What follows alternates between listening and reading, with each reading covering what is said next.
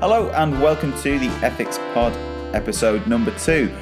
Welcome back if you're stuck with us, and well done. Today we're going to be looking at the intellectual virtues that Aristotle outlines in his lectures of Nicomachean Ethics, and we're also going to look at reasoning well and what that means in relation to exercising moral virtue. Finally, part three of this episode, we're going to look at the doctrine of the mean and what that means in relation to how we should act. Enjoy. Okay, so let's crack straight on with some of our intellectual virtues. Now, as with anything in virtue ethics, it's not entirely straightforward. These are split up into two categories. You've got your primary and you've got your secondary. So, not too hard to remember the difference between those. Just think about it as you developing through school and developing your intellect as you go. So, let's delve in. But before we do, one thing that Aristotle said, and uh, this outlines why he was such a thinker, why he was such a teacher, why he was a philosopher. He said education is the best provision for old age. Now, that links closely to ethics because it means that you know what you should be doing. Now, that's a bit of a segue, but it's a nice little quote to throw in if you ever want to. Okay, so we'll start with the primary intellectual virtues as logic would dictate. So, Ian, do you want to take us through the first one of those? I do indeed. Um, so, the first primary intellectual virtue is art or technical skill. Um, so art is concerned with bringing something into existence. Like we're doing currently, we're doing. I wouldn't call it art. I wouldn't call it technical skill either. No. But we are bringing something into existence. So Yeah, so- maybe we fit in with this one somewhere. Yeah, maybe. But um, to think by art is to investigate how to generate something which may or may not exist. So art is concerned with production, not action. So if you think human beings were the first people to kind of draw stuff or paint stuff or imagine things, it's something that through our through our reason, through our intellect, separates us from those other animals. So link that back to that hierarchy of the souls kind of thing. Good, yeah. So uh, to to understand that, we're definitely not doing this because we're not bringing something into being. All of these things have been said before, and we're just rehashing them in hopefully Yeah. a more understanding way for these guys.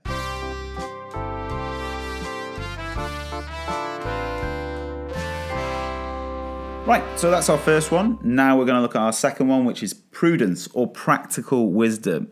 Now, those who can be called truly prudent deliberate well on what is good and what is advantageous to themselves and about life as a whole. Okay?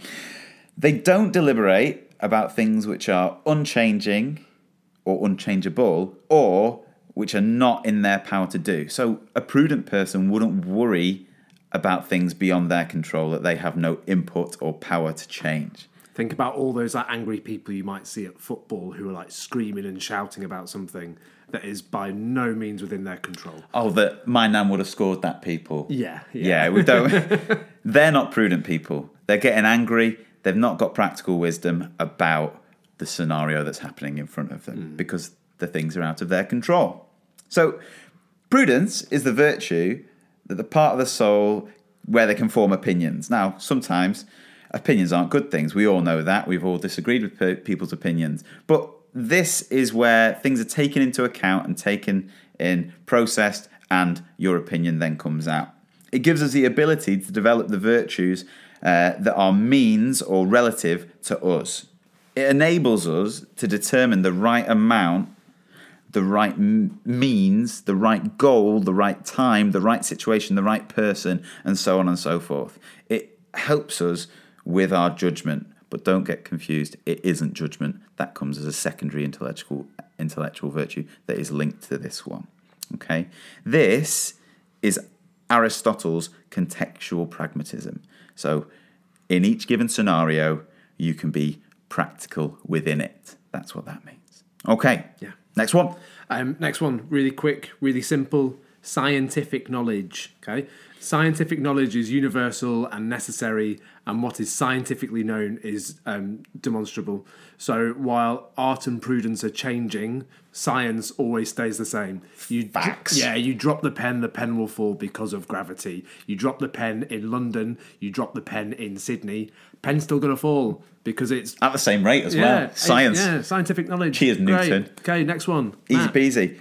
Oh, it's worth going back to. You can't argue with facts, but actually nowadays you can. You know, fake news and all that. Yeah, but but scientific facts come under scientific knowledge. It is what can be proved, and it is what is demonstrable. Easy peasy. So the next of our primary intellectual virtues is intelligence or intuition or nous.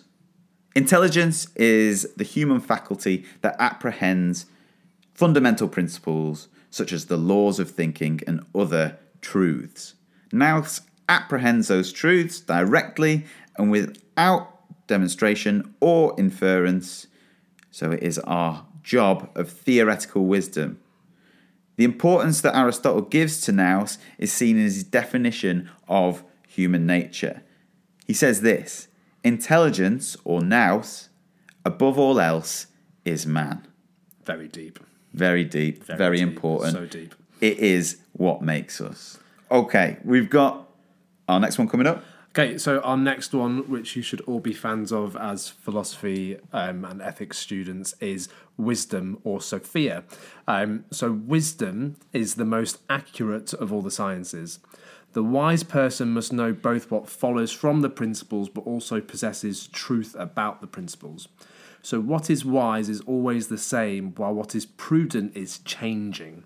Thus, wisdom is superior to prudence in dignity. Aristotle observes that practical reasoning could even be discerned in some things animals do, but theoretical reasoning is unique to humans and the gods. And that's what makes us special, as we've already gone through with regards to the soul in episode number one. So that's the end of our primary intellectual virtues. We've got art or technical skill. We've got prudence or practical wisdom, a very important one. We've got scientific knowledge or the ability to understand facts. We've got intelligence or intuition, which is about processing those facts. And we've also got wisdom. Next up, we've got our secondary intellectual virtues. Hold tight.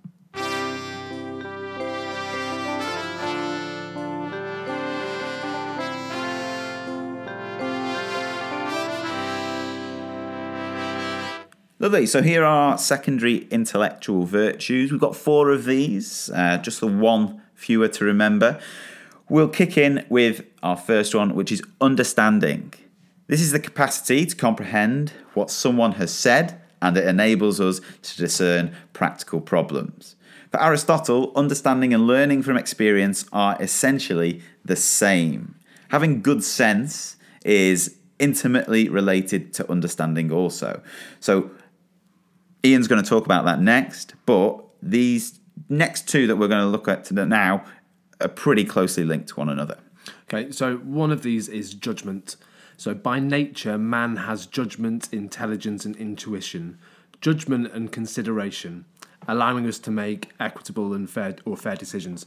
So if you see something happen, you can make a judgment about whether that was a good thing that happened or a bad thing that happened. And it links closely to understanding because you have to process it and put it into context, and then you can make that judgment. Hmm. So, hand in hand, these two. Lovely stuff. So, that's your first two. You've got understanding and judgment. Next up, we've got resourcefulness or good deliberation. Now, deliberation is a type of inquiry, it's a way of looking at things. And good deliberation is rightness of thinking. So you could have poor deliberation if you've got an issue and you go about it and look at it the wrong way. If you say, for example, you've got a problem and you say, this other issue, unrelated to our actual problem, is going to solve our problem that we have to deal with. I don't know. There must be something going on in politics Yeah. uh, in relation to that that someone could make a good comparison to, but my mind is blank. Yeah, not a clue, mate. No, not a clue. Me either. Now, good deliberation means not only that instrumental reasoning or figuring out the means to attain a certain end or come to a reasoned conclusion on your issue that you've got and coming up with a way of getting rid of the issue, but it's also about having a good end in view and being done in a proper way at a proper time. So it ties in with practical wisdom as well. How much time have you got to do something? That's all part of your good deliberation. How much time do you have to come up with a answer or a solution hmm. to the massive issue that you're facing. Exactly. And that's why good deliberation would be excellent for a political thinker. Yeah.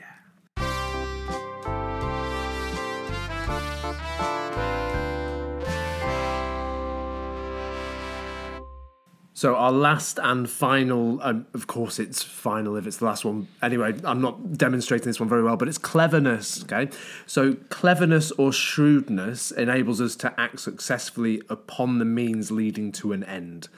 It um, presupposes an end, and the nobility of the end determines the goodness of it. So, for a person who is not good, the correct end may not be apparent because bad habit may corrupt them. So, for example, to put this really simply, a clever person would revise really well before their exams.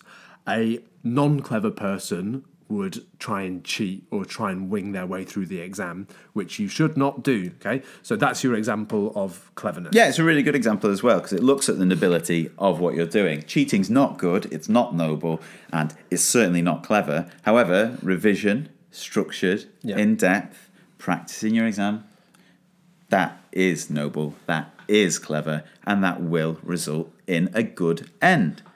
Talking of ends, we've come to the end of the intellectual virtues. You've got your five primary, you've got your four secondary. Your primary being art, technical skill, prudence or practical wisdom, scientific knowledge, intelligence or intuition, wisdom. Secondary intellectual virtues, including these four understanding, judgment, resourcefulness or good deliberation, and cleverness. Up next, we're going to look at how those intellectual virtues impact on moral ones and how reasoning well means exercising moral virtue. I'm going to take you back to the last episode for a second to talk about the soul, first of all, as it is our soul that allows us to reason and do the reasoning well, meaning we're going to be able to exercise our moral virtues effectively. Yeah. So the soul for Aristotle has two aspects, um, each split into a further two parts. So it kind of eventually is divided into quarters. But um, the first aspect is rational, and it is concerned with theoretical and practical reason, linking closely to the intellectual virtues we've just talked about. And the second is non rational. This doesn't mean, okay, this is important. It doesn't mean that it's irrational. It doesn't mean that it's stupid. Instead, it refers um, to the emotions, appetites, and desires. So, wanting to go for McDonald's, wanting to go for KFC, um, wanting to have a drink, um, being upset. Okay, these are all things that are to do with the non-rational side of your character. Yeah, because your rational one would eat some vegetables, Yeah. they, they'd drink some water. Exactly. they'd- yeah. Yeah, yeah. Oh, boring. yeah, whenever you're like, I really, really want McDonald's, and then you don't have McDonald's and you go and have some broccoli instead. That's your. I have a, I have a wife for that. That's Yeah. my, my rational side.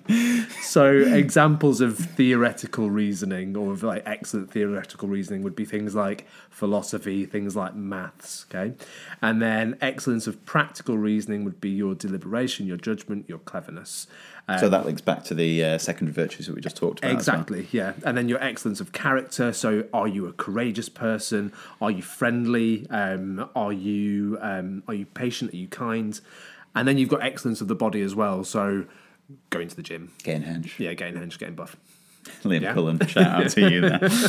um, so as we as we've just identified, some of the virtues are intellectuals and some of them are moral. The non-rational soul has moral virtues or virtues of character, like we've just said, like courage, patience, modesty. But more on those next episode. Next episode, by the way, it hopefully is going to be the most entertaining episode uh, because we're going to give you some examples of where me and Ian have either nailed the virtue on the head or we've hit the vice of excess or the vice of deficiency. Yeah, vice of excess is going to come up quite a lot. For Yeah, think. unfortunately, yeah, maybe deficiency too. But we'll talk about what those vices are by the end of this episode when we look at the doctrine of the mean coming up very, very shortly.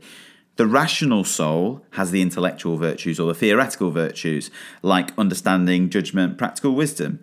It's this side of the soul and the intellectual virtues that contribute most to the good life that we talk about because they are under the control of reason. And as the theme keeps kicking up, Aristotle loved reason. It what separates it. it's what separates us from the animals. Yeah. Beautiful.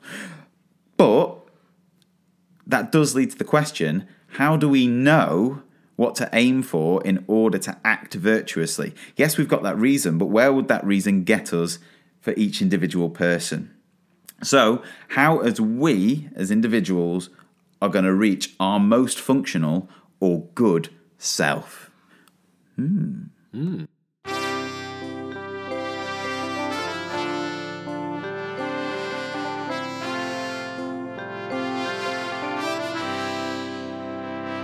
So, in order to figure out how to reach our most good self or our most functional self, as Aristotle would have put it, we're going to use this. We're going to use the doctrine of the mean, or the catchier title for it, the golden mean. Or I like to think of it as the perfect seesaw. Ah, yeah. If that Ah, makes sense. Like a sweet spot. The sweet spot on the seesaw when everyone's perfectly balanced. Yeah, and neither of you can touch the floor. Yeah. And you just remain there. Yeah. I I remember in our childhood many moments like that. not not anymore. Unfortunately, I feel like I've let myself go. so the doctrine of the mean that is that sweet spot where virtue can be found, and as this is virtue ethics, it's important that we find those virtues and we adhere to those virtues. So we can become good by finding the middle point between two extremes. And as mentioned very briefly, it's between the vice of excess and the vice of deficiency. It is not a, rem- a mathematical. Uh, I was going to try say arithmetic? Yeah, I was going to try and say arithmetic, but this is why I'm not a maths teacher. So it's not an arithmetic uh, average. It's not a mathematical average. It's relative to us and not the thing that we're trying to achieve. Yeah. So everybody is different. It's not the same for all of us or any of us, and it changes based on the occasion that you're in. So that's really important to understand when we're thinking about the doctrine of the mean. In an examination, it's really good and it's helpful to express your ideas with uh, a succinct and focused manner so that you make your point quickly and can move on. So doctrine of the mean, it's always nice and easy to show your understanding of it by offering the, an example. A good example to give would be courage. The golden mean is courage, but a vice of excess would be rashness, where you rush in, and a vice, vice of deficiency would be cowardice. Now, we'll go into what those mean in our next episode when we look at the virtues themselves, but for the purposes of an exam to show your understanding of the golden mean, you could say the golden mean would be courage, vice of excess, rashness, vice of deficiency, cowardice. So the doctrine of the mean links back to eudaimonia or Matt, Human flourishing. everyone's favourite term. Um, so it's when there is a balance within the soul. So all the time with Aristotle, think about this idea of balance within you. Okay, as are you a balanced person? Okay, the right amount of virtue um, for the person making the decision. It is um, reason that is the executive when deciding upon whether to act upon your emotions through a balanced approach to the decision that needs to be made. Now, the moral virtues we're alluding to uh, are with us. However, as you will learn in the next episode, as we discuss the moral virtues in more detail, we don't often get things right first time.